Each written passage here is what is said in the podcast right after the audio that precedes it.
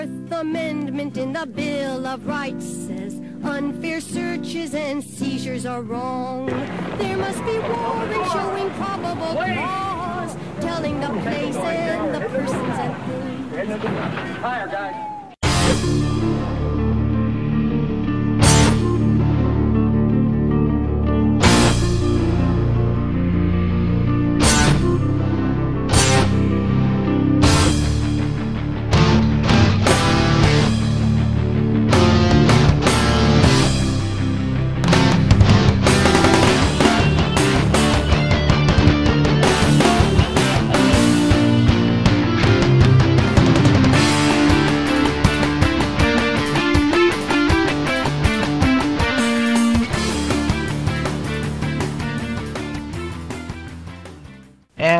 Welcome to the next awesome, exciting episode of the Next Report podcast. Woohoo. Unix and Overlooked Pop Culture, and it looks like Mitchell is coming down with a uh, bit of a cold. Something like that. Yeah, before I might as well say before we get into the topic, if people like, why does Mitchell's voice sound like that? well, my throat and nose are congested, and I next to never get sick, so this is this is rather uncomfortable. I would say I'm under the weather, but it's only the second of September, and it's sunny and warm outside, so mm, mm, take that how you will. That's all right. I've had my, I've had like both ears basically clogged, and it's like, it's like I might as well be in, you know, California on the nicest day of the year. So, but um, that was Mitchell and Thomas. And I'm Zach Dotham. and this is kind of kind of a sentimental thing for me because this uh, will be the last episode that's going to be recorded using PC Linux OS. After the, What are, what are you switching to? uh, something called Netrunner. It's already running on two of the systems. You look at the release; they call it as Enigma, and the wallpaper is just absolutely beautiful. Uh, you should take a look at take a look at it. It's kind of like has this glowing eye and everything. It, it reminds me definitely of uh, uh, That looks cool. It looks like a. When I see that, I think like Pink Floyd or an al. Uh, that was an album cover. That's one somebody would have used in the '70s to roll joints on. That's what I think when I look at that wallpaper. But um, anyway, it looks great so far. But and also, the next report issue number five is out. Huzzah! I lo- So, I liked it. It was well written. I swear. I like the the since you are somebody who's ran for Congress on a, a third party ticket.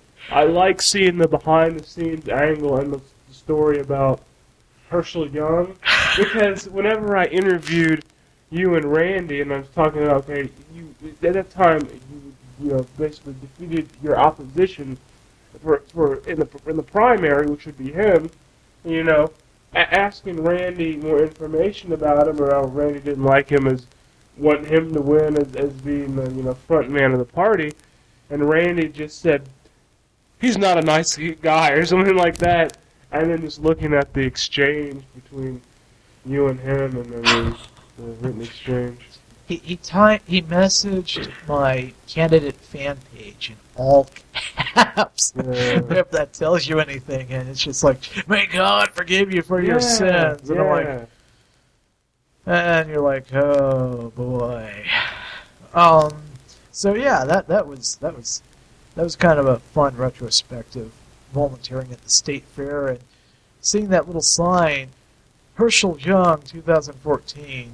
You know, donated by Libertarians for Good Candidates. I'm like, is that, you know, uh, one of the people who was also there was like, is that an actual registered group in Missouri?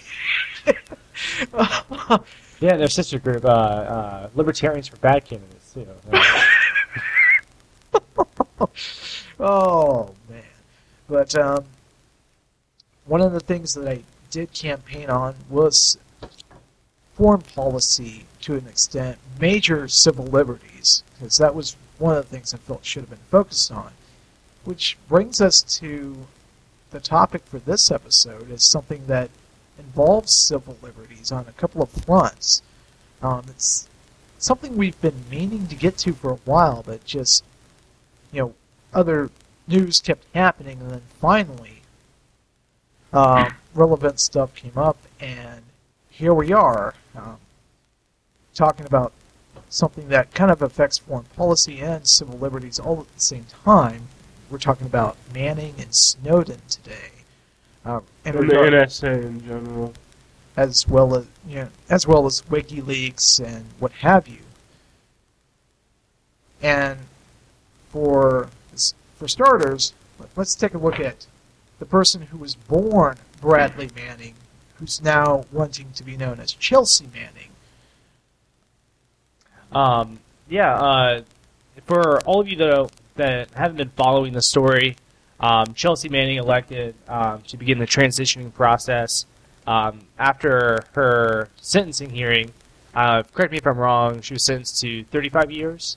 Correct. Yeah, 35 years with parole. I I think it might be without parole. I'm not sure.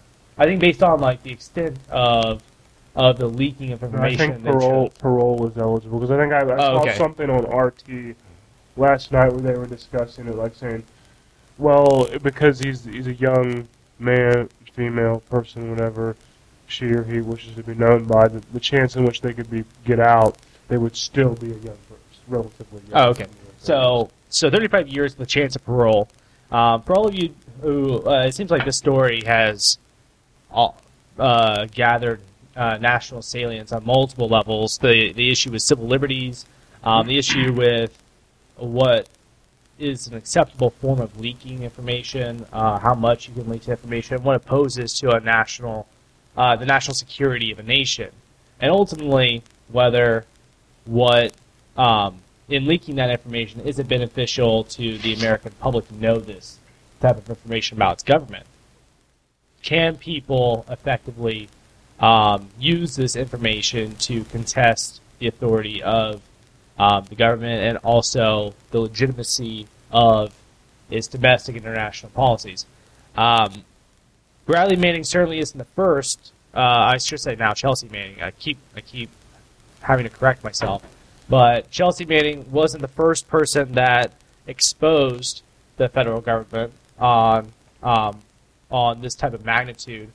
I mean, whistleblowers date back to almost since the uh, even before the United States federal you government was could founded. consider you could consider Woodward and Bernstein whistleblowers, and so look at how they are revered. Many people, when they speak about journalism uh, and, the, and the power uh, of the press, they cite Woodward and Bernstein as playing a critical role that- i- i- in the downfall and resignation of the president, Richard Nixon. And what I think is particularly problematic about this instance is that because Chelsea Manning was a soldier, because she had sworn an oath to the uh, to her nation to defend it from all enemies, foreign and domestic, and then the pop- popular mantra is that she turned her back on her own nation and revealed information about her government that put her government in a bad light. But you know, Woodward, you know, exposed um, uh, exposed the the the problems in Richard Nixon, right? I- Right, Wa- Yeah, I Watergate. mean, they they yeah, found Watergate, yeah, they found- yeah, Something like that. um, because you know they they found Watergate, and because there's all Richard Nixon was also not a very popular president in the second term anyway. Um, suddenly, you know, they Much this, of it related to Vietnam. yeah, uh, suddenly there's this really weird juxtaposition between, you know, swearing an oath to your nation and um, ultimately what your actions do. Right. that nation. Woodward and Bernstein were not employees of the government. Right. Um, the the Chelsea Manning issue now, um, like I've already mentioned, has kind of exposed multiple levels of debate. We have the civil uh, civil liberties issue, we have the national security issue, and then we also have um, LGBT rights in the United States. Uh, we probably will not address LGBT rights in this episode because we That have could quite easily a be bit- done on ano- another yeah, we have quite a bit to get to with this episode. That's an episode in and of itself. Um, but as of right now, because of the information that was leaked by Chelsea Manning, she's serving 35 years, the possibility of parole. Now, originally, they were trying to sentence Chelsea Manning to life in prison, if I Yeah. remember correctly. And then they backed off on some of the charges, um, or the severity of the charges. Um, uh, but now we're having additional questions about Snowden and about other whistleblowers um, that most of them are United States citizens, exposing what the United States federal government has done um, vis-a-vis NSA or its foreign policy. I know uh, Julian Assange um, exposed a lot of the diplomatic cables between countries, and he had these alliances that everybody thought were just kind of taken as self-evident, and now you know other countries are speaking very, very illy of their own allies, and it's creating a lot of diplomatic crises in the international community. And for those who um, don't recall uh, specifically the information that came from Manning, uh, specifically the July 12, 2007 Baghdad airstrike, the Granai airstrike, and I believe the information I'm looking at is correct. Um, diplomatic cables, for what it's worth. Quite a bit of information just released. And I am pulling from Wikipedia, so kind of sort of check the links all the way at the bottom always, because that's Wikipedia pages tend to get vandalized when you least expect it.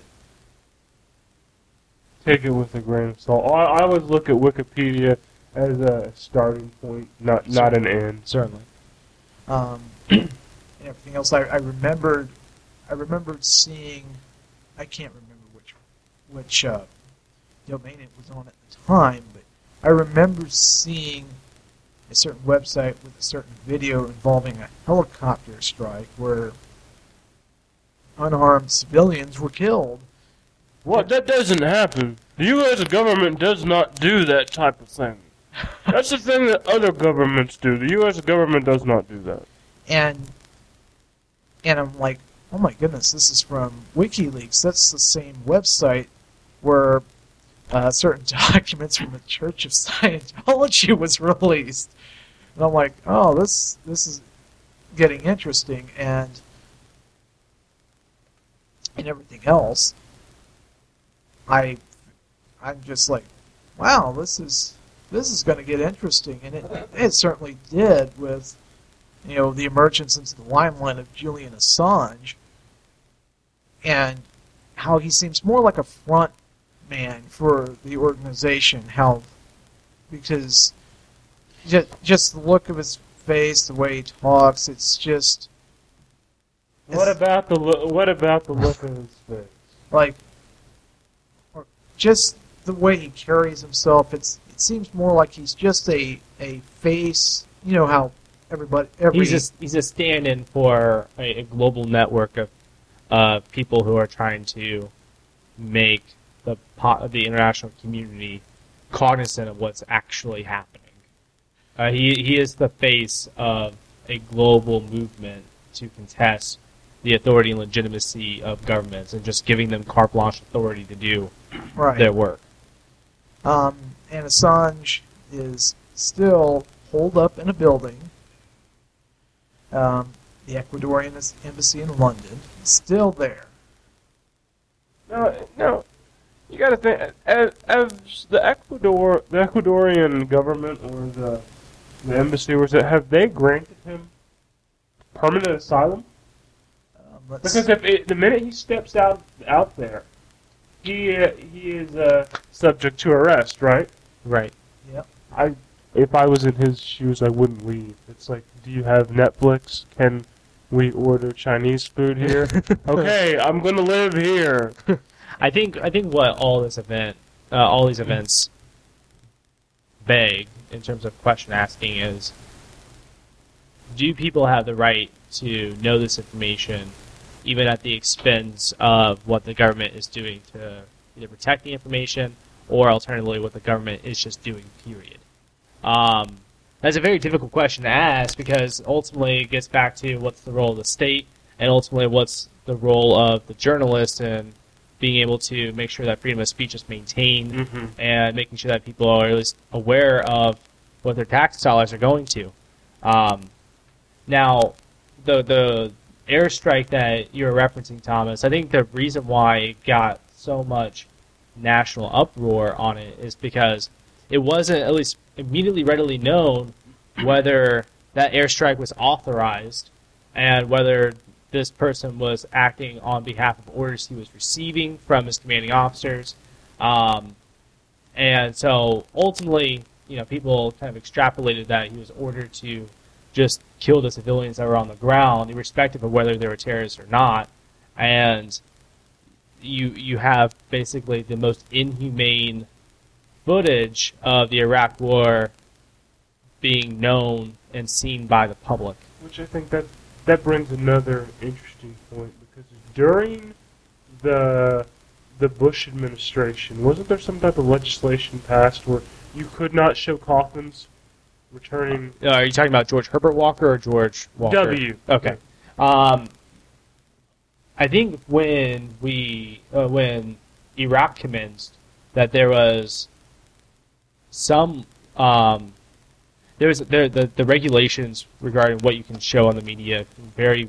I mean, the the noose around them just kind of But I'm pretty tighter sure there and was a tighter. legis- there's it's and what that has a what that has the ability to do is to sanitize war because something as simple as you cannot show flag draped coffins coming back.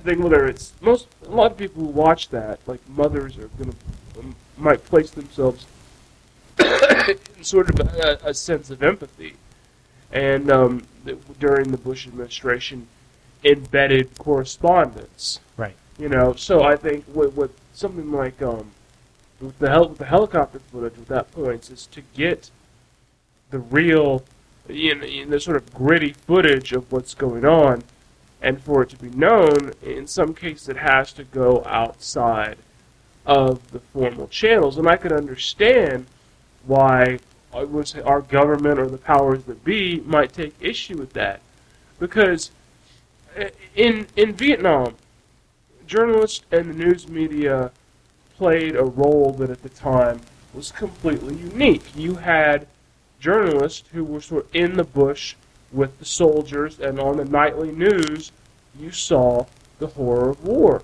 You didn't have that in World War II. You had a newsreel spinning an official line at, at the movie theater, and and one of the factors leading to uh, sort of uh, an, an anti-Vietnam sentiment was that nightly news footage.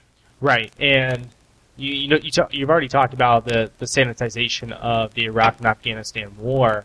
I think what you had were two kind of unique phenomena that happened was either the the the hyper visibility of war that every single um, death was made a national story for the night, and then on other news channels, um, a couple years after the Afghanistan and Iraq wars commenced, you just had nothing, and it stops it stops the public from being able to art, to accurately articulate what are the ramifications of what we're doing. Um, it stops us from being able to at least conceptualize what is occurring in these countries, and it's us prosecuting the war on terror, thousands of of Iraq and Afghanistan civilians dying. There are thousands of uh, U.S. military personnel dying, and we don't see it. So we just kind of gloss over the details of war, and I think it, I think on a psychological level, it's extremely problematic. I mean, we sanitize, if we sanitize war, we just sanitize violence, then suddenly the deaths don't mean anything. They're just numbers on the nightly Another- Another cycle. facet leading to that, if you were to compare sort of the, a bridge between, you know, uh, leading to where we're at now, you, you look at the news coverage of, of Vietnam, you get the, the sort of horror and sort of grittiness to it. You look at CNN's coverage of the Gulf War in the early 90s, it, it, it, it views and plays like a video game. Right. I mean, it reminds me. It reminds me again of the of the old type of footage that was shown of World War II, where you know the boys are the boys are out overseas fighting a good fight for And the American public. they always have that annoying announcer with the nasally type of vocal.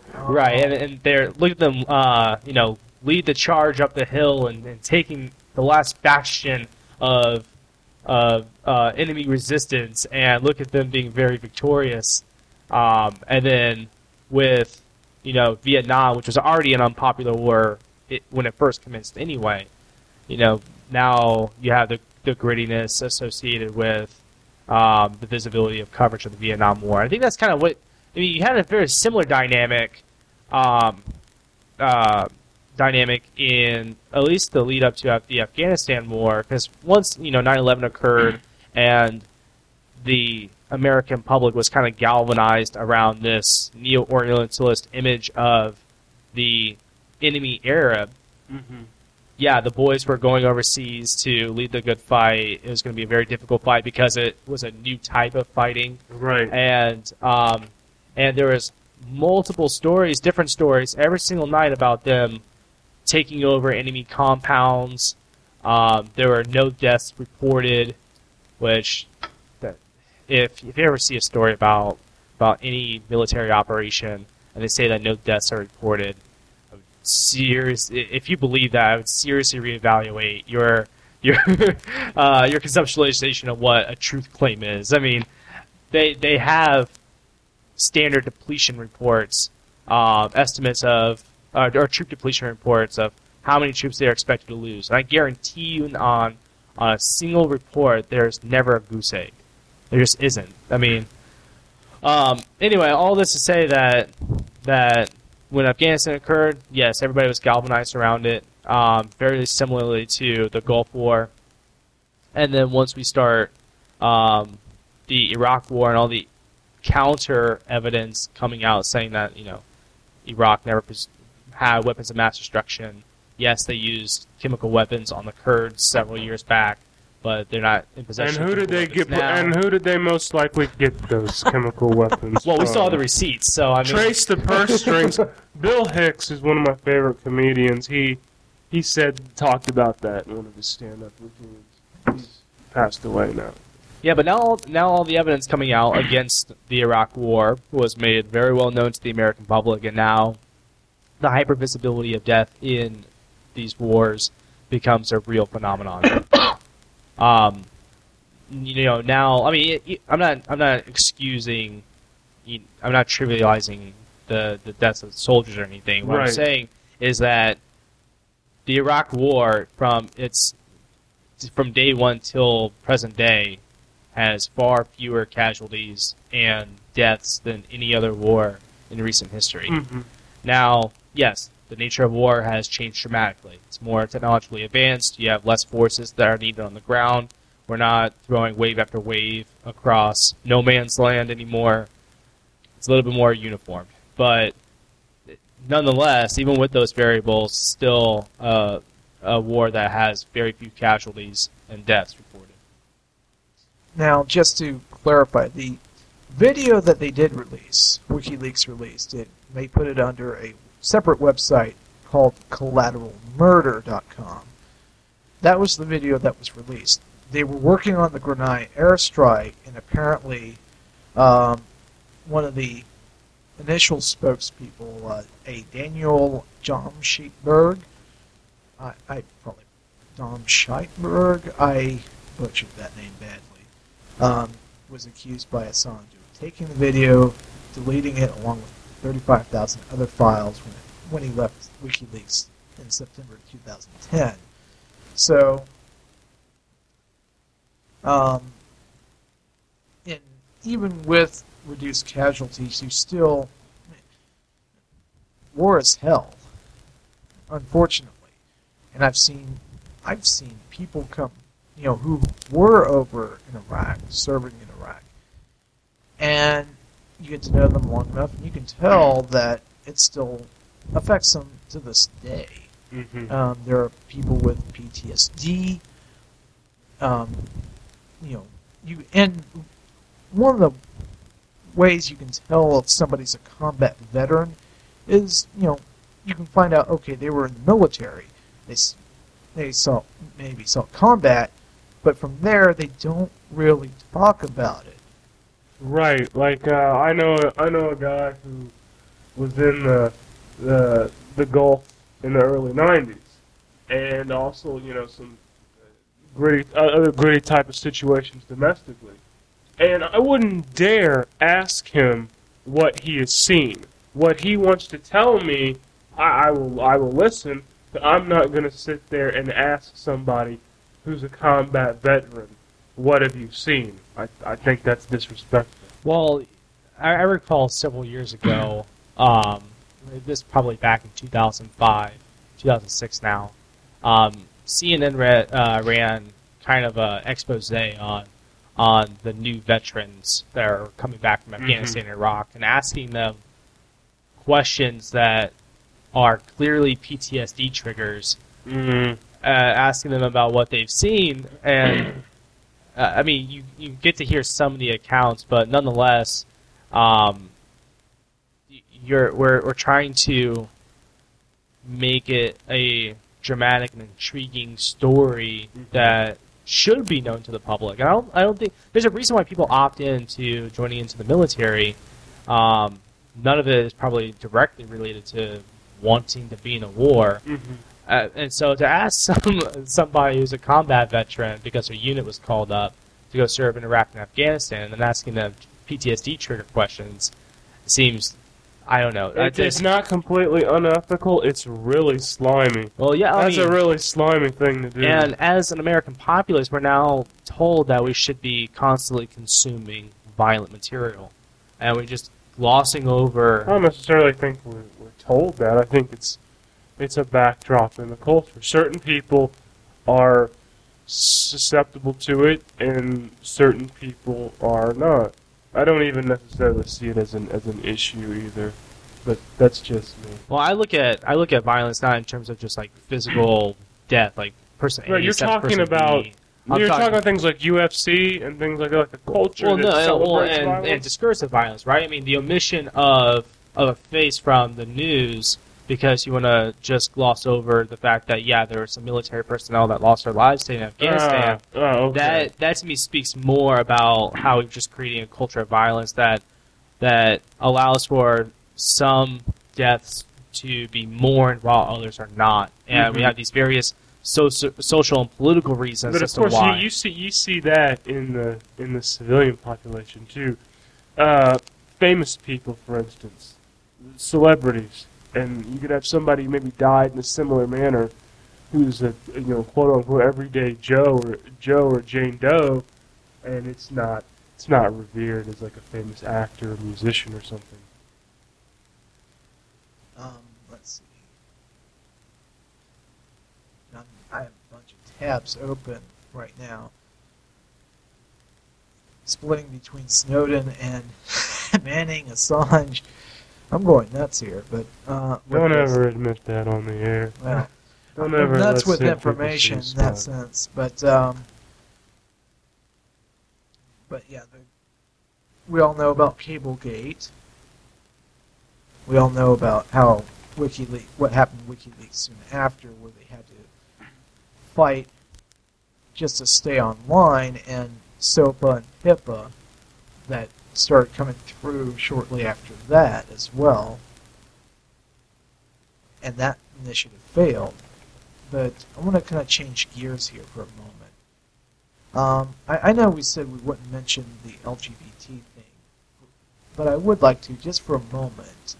It's not the issue itself. I, I think fighting for LGBT rights is a noble cause myself, but it's just the timing of that particular piece of what what some would call quote unquote news popping up practically a day or two after Right, exactly. Like I mean, does, does anybody else think that that's just a little bit odd? Initi- yes, very much so. Initially, I thought it was a parody. It's just like I'm I'm scrolling through my Facebook feed, and I'm thinking, is this is this an Onion story? Is this is this really going on? And I ran into comments from various, you know, websites, even like a local media venue like you know NBC Action News 41, Mm-hmm.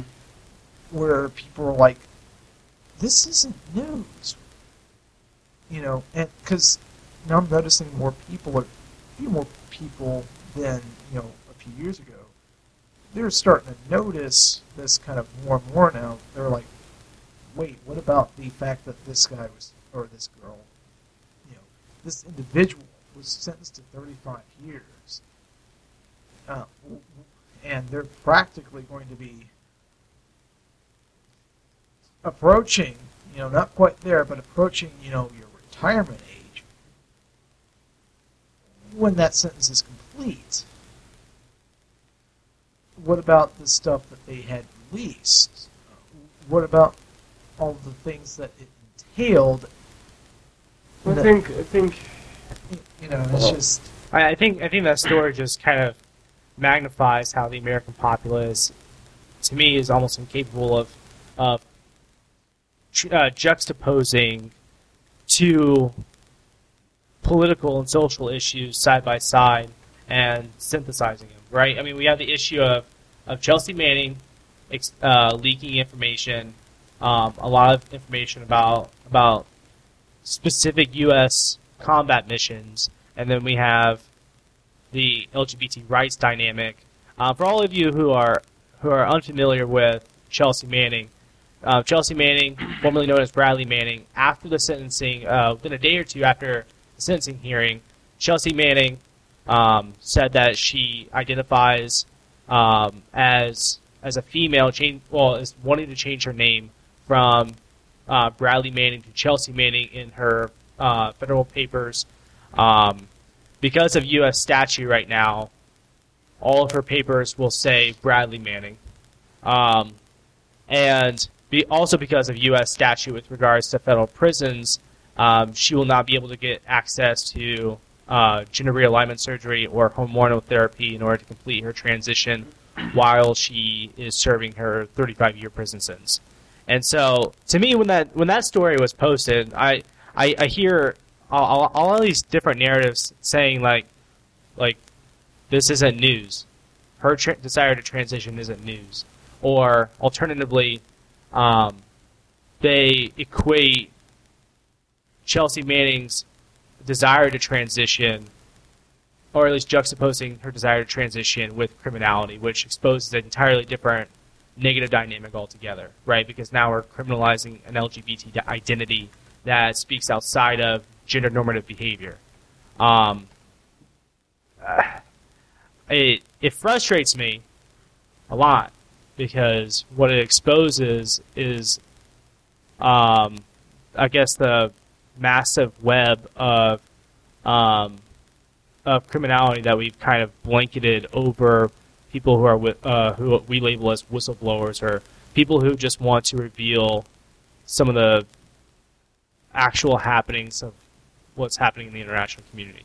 Um, and also, it's frustrating because we can't have a civil discourse about LGBT rights in the United States without appealing to victimhood rhetoric or appealing to criminal uh, criminalization of pathology rhetoric to describe particular identities and particular subgroups. um, you you you've taken a, a media an analyst analysis class, correct? Right. Me- well, media analysis is my is my focus uh, in my master's. And this this if, if one wants to call it a story, this announcement was made on a Thursday, and you said something to me about what happens when something is published on a Thursday. Right. When um, there there have been a myriad of different uh, scholarly studies that have been published about the timing of news events. Um, all the, all these decisions that are made by news organizations just don't happen in a vacuum, right? They are selected. They are discussed amongst news staffers and editors. The the news uh, staff and, and editors make decisions as to what to class, what to qualify a news story as. There are journalistic norms, which are attitudes and beliefs as to what qualifies a story, how it should be written, what to include, what to exclude. These are all um, attitudes and behaviors associated in journalism. And um, there have been some, there have been quite a few uh, studies coming out that said the time when you post or publish a story often determines not only the direction of the public agenda or the public discourse around a specific issue, Right. but also its ability to ga- uh, garner national salience. Typically, stories that are posted on a weekend, if it's already part. If, it, if the story is already part of a larger network of stories, then it might get kind of incorporated into the fold, but largely kind of ignored, right? Because it doesn't quite mesh up with what the dominant rhetoric on the story is, and so we just kind of, without really even thinking about it, disassociate it from what should be the primary focus of the story, and that is the leaking of federal government documents. So if, if if the idea is to get it into as much of the public conscious as possible, have it published on a Monday.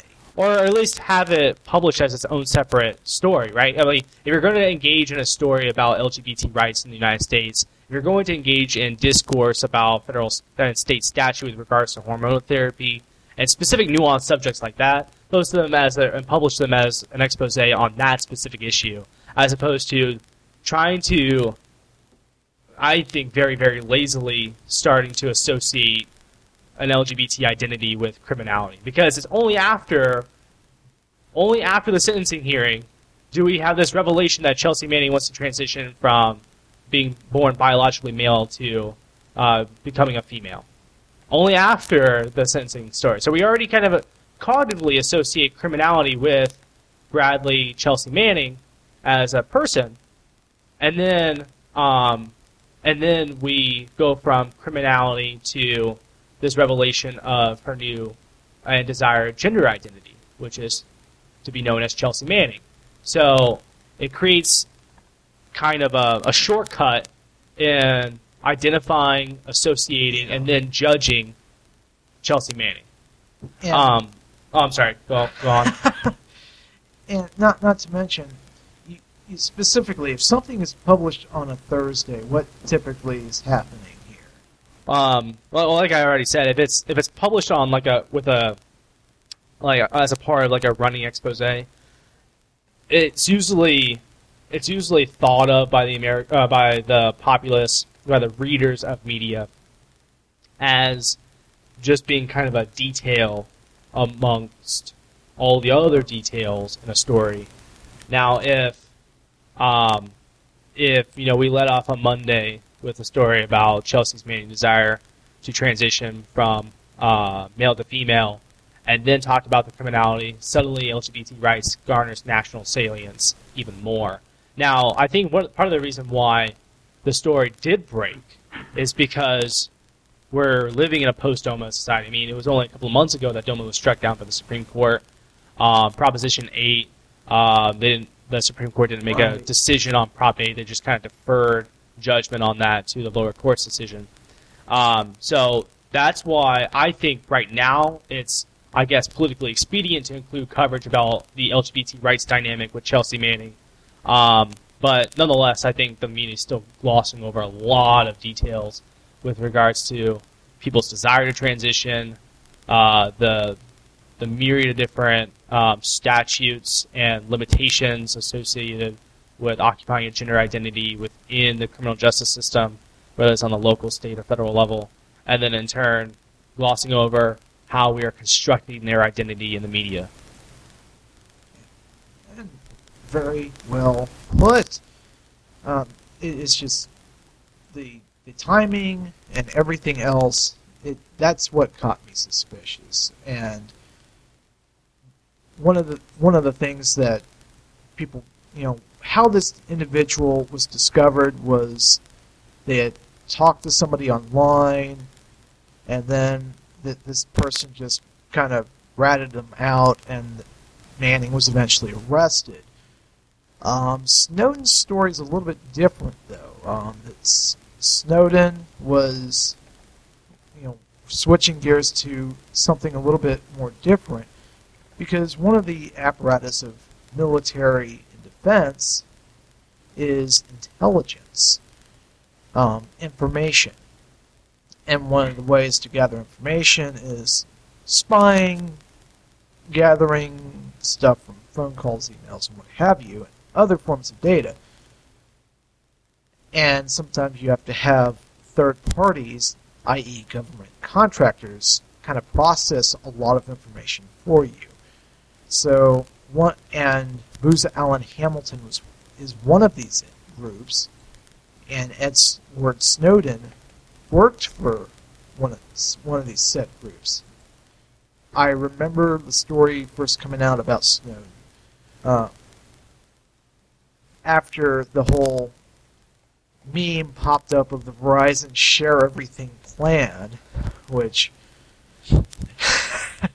when when they say share everything, I don't think that's what people had in mind, but No, but they'd be happy to certainly grandfather all those uh, NSA privileges into their contract.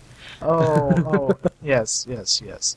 Um, s what happened? Washington Post published something regarding uh, telecom companies, basically, and other companies like Microsoft, saying, "Oh, these guys collect data on behalf of the NSA." And then instead of instead of basically trying to remain anonymous and unidentified, the person came forward in their own way and said, I'm the person that did it, and here's why. Um, Glenn Greenwald interviewed him for The Guardian. Other people were involved in that small media project, and that'll be linked on the website as well, uh, video and all. Um, what are your thoughts on Snowden, first of all? more so than just Snowden, one of the things that it, it triggers to me or makes me think about is um, the role of, of the NSA. And to think about, we suppose that there's some song I was listening to years ago, so like the Tell All Society. And to think about, you know, if you look at, you know, extending from the Patriot Act and you have wire, warrantless wiretaps, that's a violation of the Fourth Amendment. Right. And then to think about, well, that's sort of a, a paradigm shift.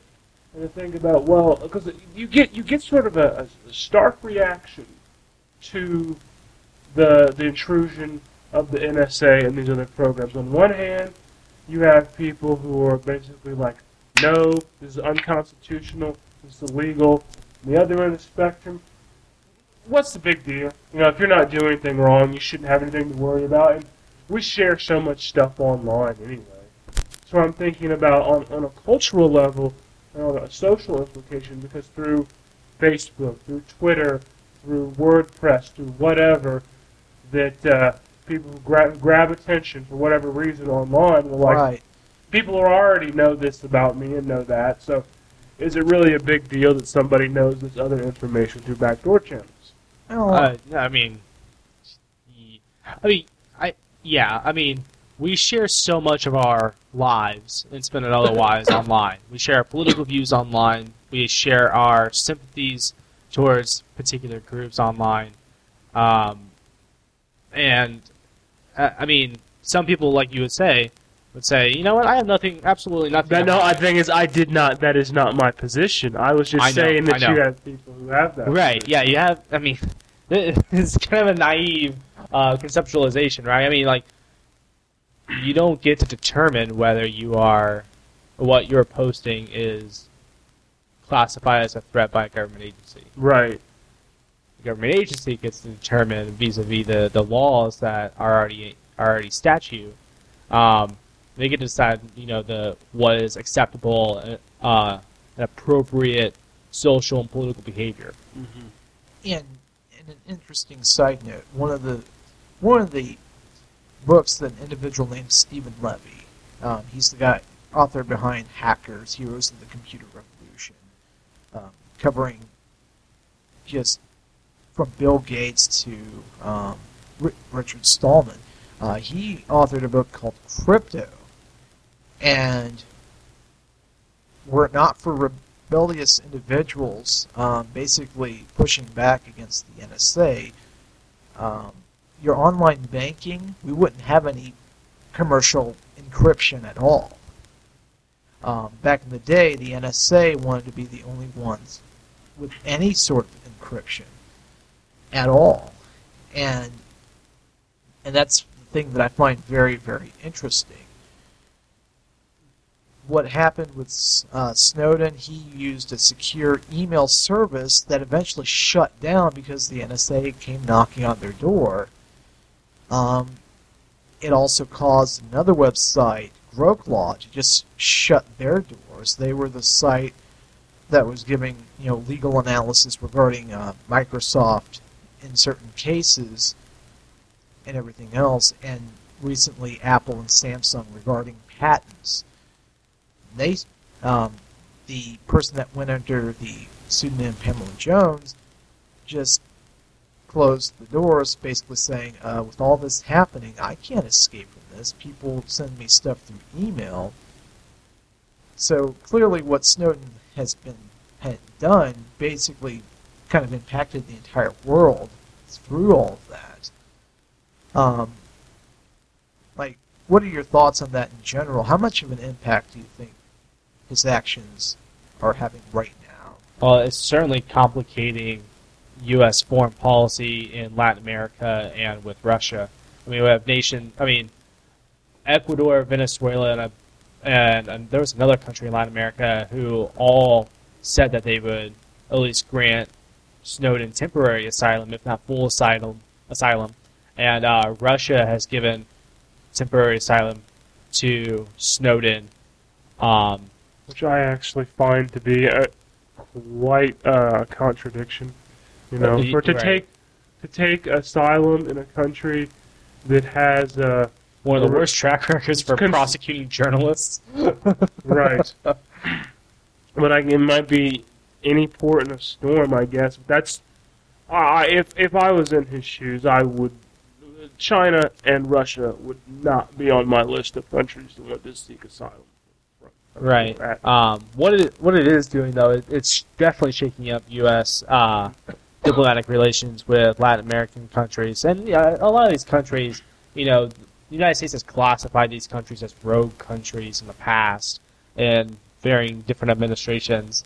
But I think um, the U.S.-Russia dynamic is probably the most problematic at this point, considering that, I mean, the United States made quite significant progress under Dmitry Medvedev with uh, like bilateral cooperation on anti-terrorism, on weapons of mass destruction, on uh, small arms proliferation, specifically in the Middle East and Eastern Europe, and then now with Vladimir Putin back in power, and we have the United States and Russia under Vladimir Putin have never really kind of coalesced Mhm. on many bilateral fronts, but now we have basically the the rolling back of all the progression made in U.S.-Russia relations over the last five years because of the Snowden issue.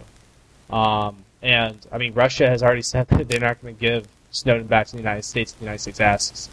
They, I mean, they just flat out said no. Uh, um, but I think I think what's interesting is that Snowden Snowden obviously leaked a lot of information about surveillance efforts, uh, what the United States is doing on, on mostly on the domestic front. There's some there's some implication to what how the United States is using intelligence in the international community that was implicated with Snowden's leaking. Um, but I think what is really problematic about how the United States is handling Snowden is that with all these NSA revelations about you know NSA uh, not not targeting uh, but surveilling um, you know tens of millions of Americans for what seems to be no real warrant uh, whatsoever is just kind of labeling everybody as a potential threat. Now on a, on a on a social dynamic level, on a political dimension um, level, it just seems like the war on terror has now literally no boundaries in terms of prosecuting everybody who has even somewhat of a connection to One thing, if I was just sort of, you know, pick both of your brains on this issue, how much of the populace would you uh, think that, you know, we're over 10 years past 9 11? And how much of the populace do you think, well, you know, th- this is what we have to sacrifice to get the terrorists?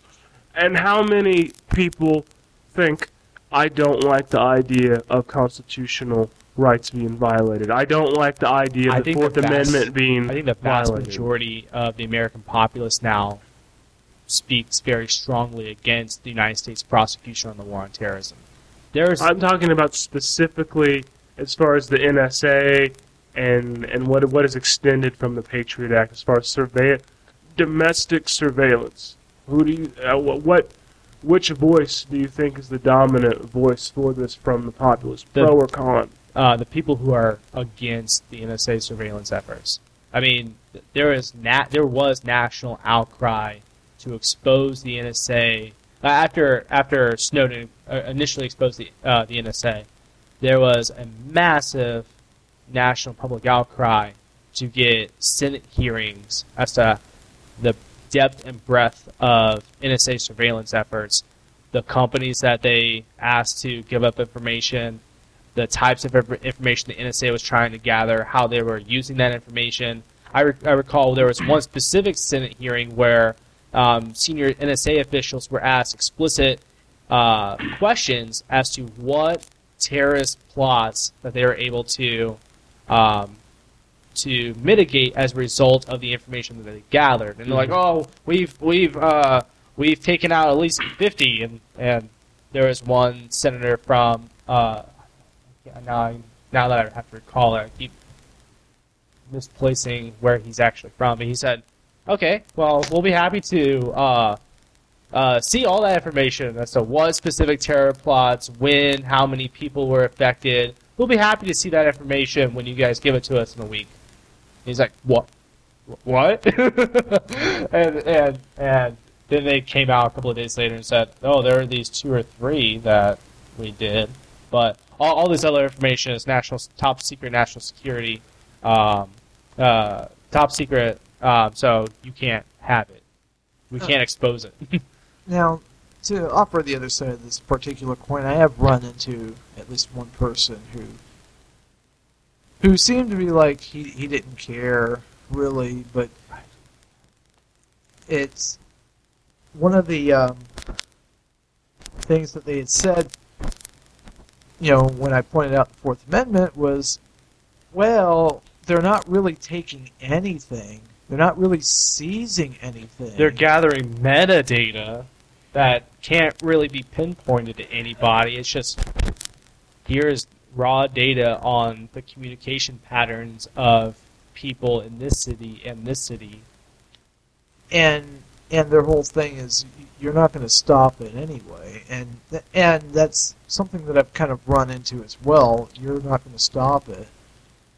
And and the one thing that was not taken into account was the Ninth Amendment which specifically states that just because it does not say specifically that you have this right does not, not doesn't mean you do not have that right um, and when that was passed in the Bill of Rights, it was more than likely intended to let people know that they needed to use their brains a little bit. And, for example, privacy, you know, you have a right to be left alone if you want to be left alone, if you're not hurting anybody, that sort of thing. And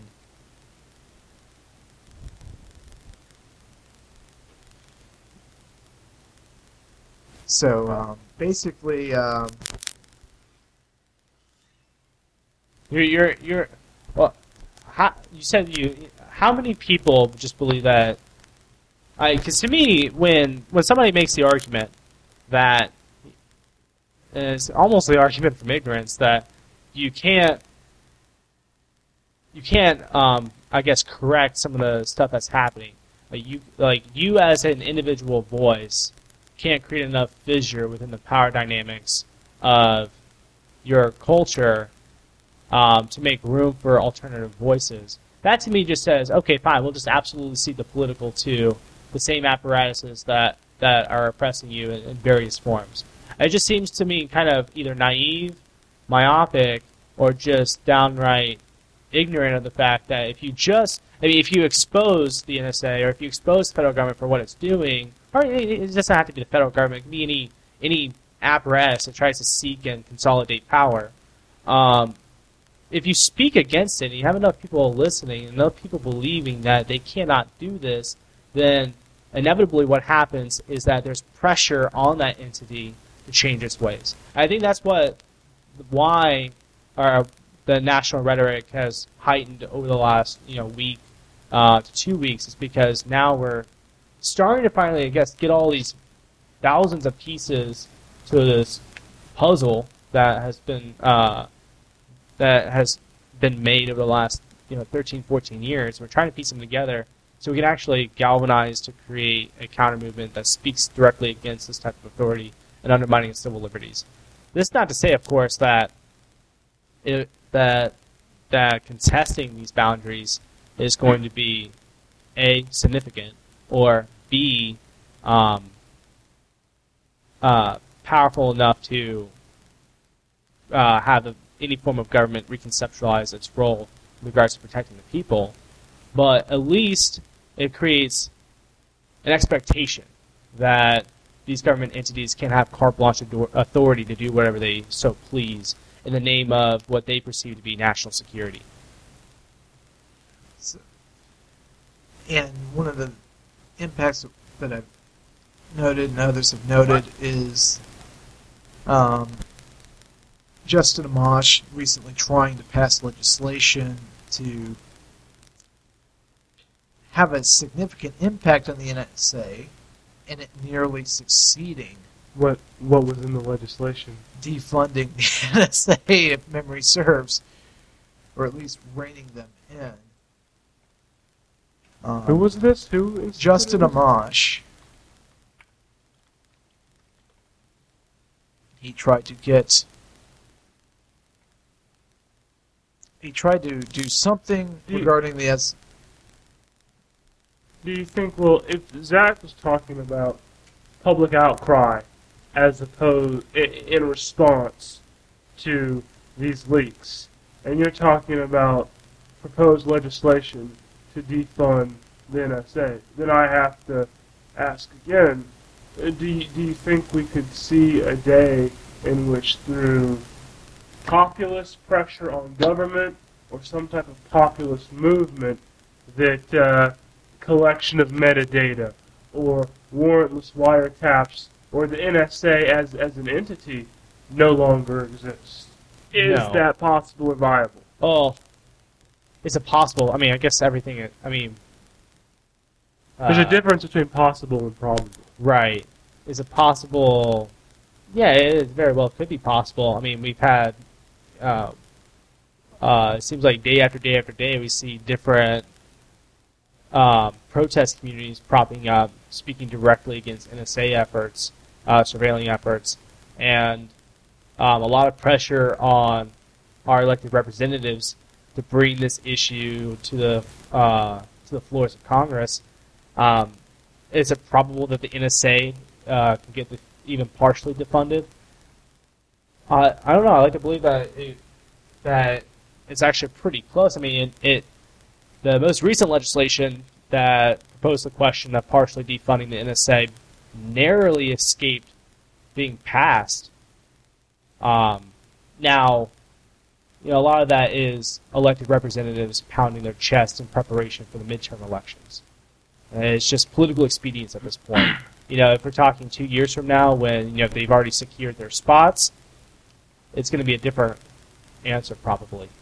Um, but at least within the conservative community, there I I've already kind of sensed that there's, uh, I mean, in the liberal community it's happening as well, but certainly in the conservative uh, movement you have, um, you have this uh, the Tea Party and um, more civil liberty oriented conservative groups who are saying we need to defund the NSA, and then you have the more moderate groups or what would be fairly conservative, let's say 15 years ago, who are supporting the NSA surveillance efforts as a part of continuing the war on terrorism.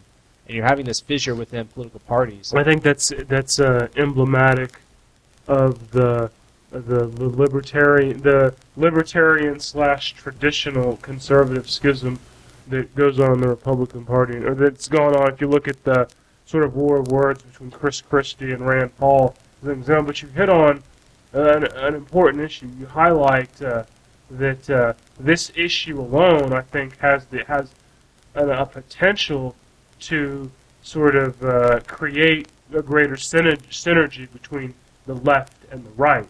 Because if if if the Constitution and constitutional laws set up the basic ground rules of uh, of our of our government of our representative democracy, that's not a left or right wing issue. No. That affects citizens and elected representatives, regardless of where they stand on the aisle. And I think re- resistance to that has an ability to uh, to get people on the, the right and the left to sort of put aside their differences and work together on this.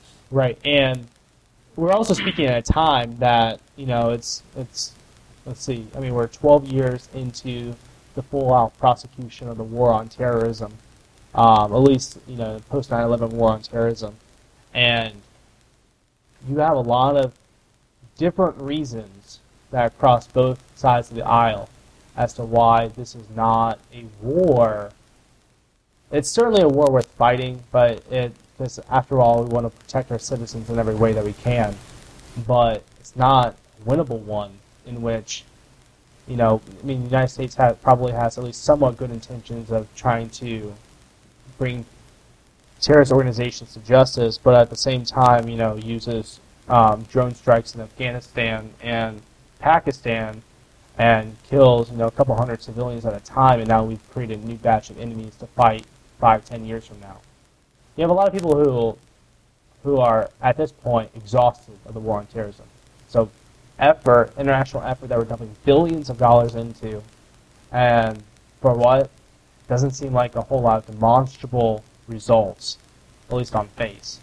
And I'm starting to notice, in addition to more and more people starting to take a step back and look at what's been going on and asking themselves, okay, do we really, really need all this information archived. Um, and as you know, Snowden had basically said, you know, even if you've done nothing wrong, everything's archived. Um, and basically, the government has been wrong before in going after certain people. If you, for some reason, are suspected of anything, um, they can scrutinize every decision you've ever made in your life, and they can twist it in any way they can to make to make you look as guilty as possible. Right. I think I think you're highlighting a, a broader dynamic here. It's the dynamic under the war on terrorism that we've kind of over a course of 12 years started erasing the the, the definitive the definitional limits of what we constitute as a threat. Suddenly, instead of the threat being the people and the terrorist organization uh, or organizations that carried out multiple terrorist attacks, you know, in, in New York and um, and you know in parts of northern uh, eastern Africa, especially in the Horn of Africa, the Middle East. Suddenly, we're now erasing those definitional limits of what we say is a threat and now suddenly everybody in our population can be conceived of as a potential threat.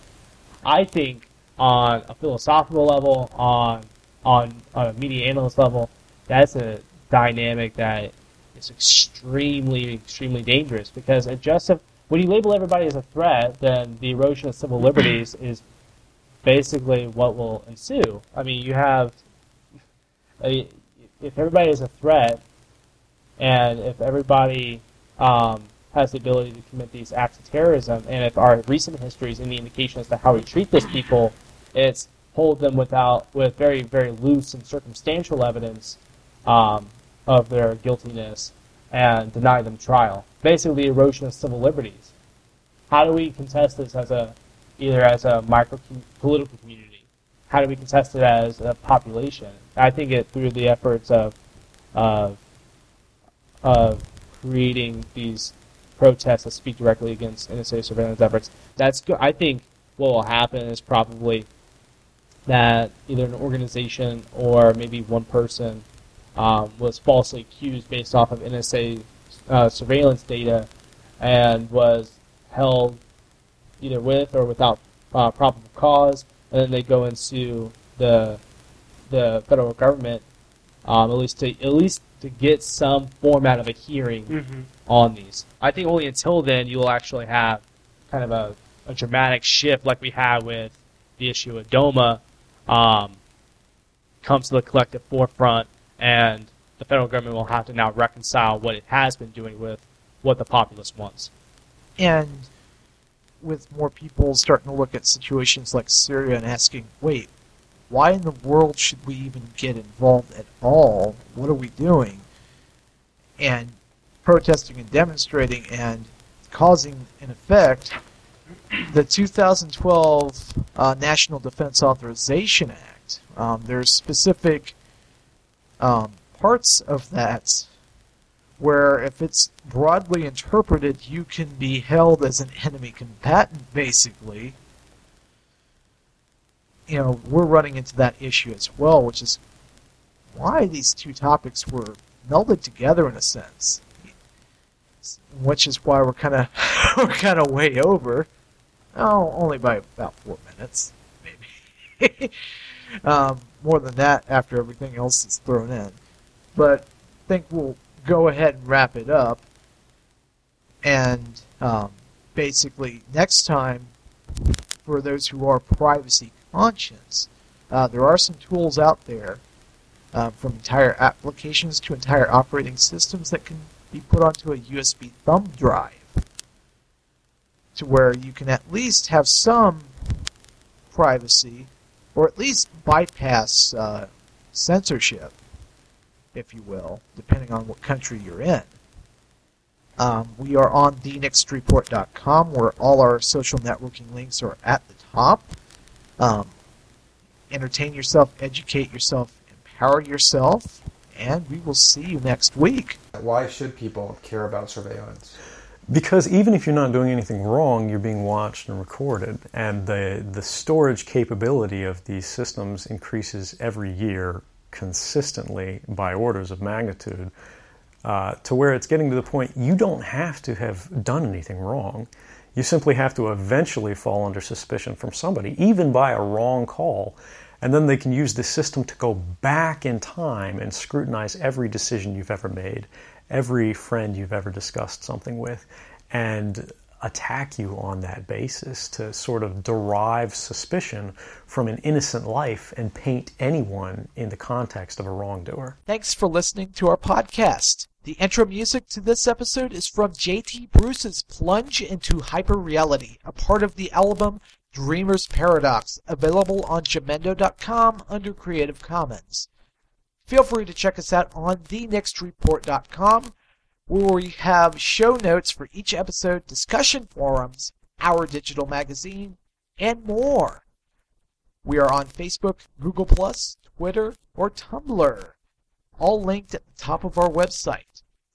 Want to leave us feedback? Follow us on the social networks that are linked at the top of our website, or call into the show at 660 474 0345. Leave a message, and your voice may be heard on an upcoming episode of the podcast. Again, thanks for checking out the podcast itself and our website. It's listeners like you and people like you that keep us going. Thank you so much.